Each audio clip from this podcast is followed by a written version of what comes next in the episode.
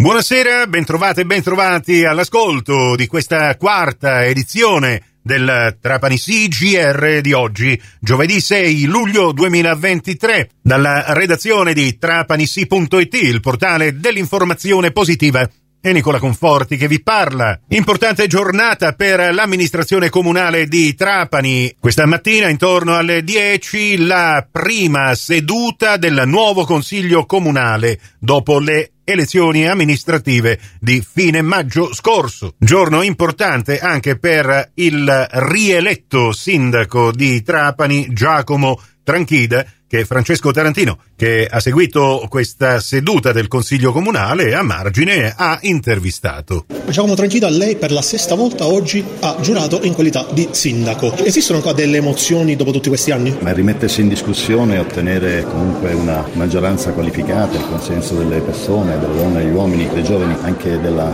non tua città natia, è ovvio che ti dà addosso una responsabilità notevole.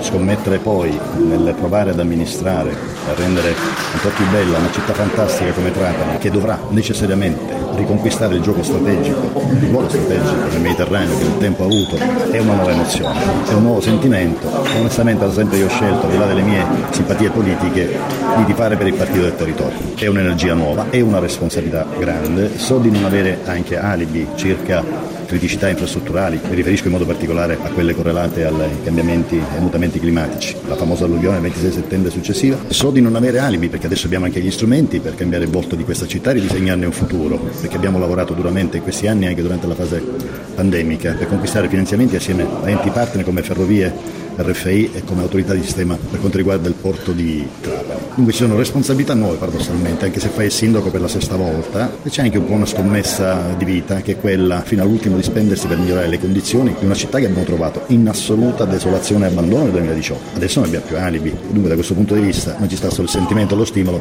ci sta anche la responsabilità. Che consiglio comunale è secondo lei quello che è stato eletto abbastanza giovane, ma con qualche ritorno, con qualche new entry. Come la vede lei? Io la vedo propositiva, c'è un testimone simbolico che deve passare da quelli più anziani politicamente parlando ai giovani. D'altronde il mio compito politico in questa nuova fase non è solo quello di servire la città, ma stimolare, dare un calcione, mettiamola così, anche un rinnovamento culturale non solo generazionale della città. Penso che con tanti consiglieri giovani, new entry, professionisti, persone che ci mettono il cuore più ancora di azionare il cervello solo per un rendiconto di egoismo politico sarà più facile. Grazie mille al sindaco di Trapani, diciamo tranquillo, a presto. Buon sole, grazie a voi. E avremo anche altri contributi da Francesco Tarantino, che questa mattina, a margine del Consiglio Comunale, ne ha sentiti molti. Abbiamo già sentito nelle precedenti edizioni l'ex Presidente del Consiglio Comunale Peppe Guaiana e Maurizio Miceli, che ha partecipato alla votazione eh, per il Presidente del Consiglio Comunale, ha ricevuto otto voti contro i 16 di Annalisa Bianco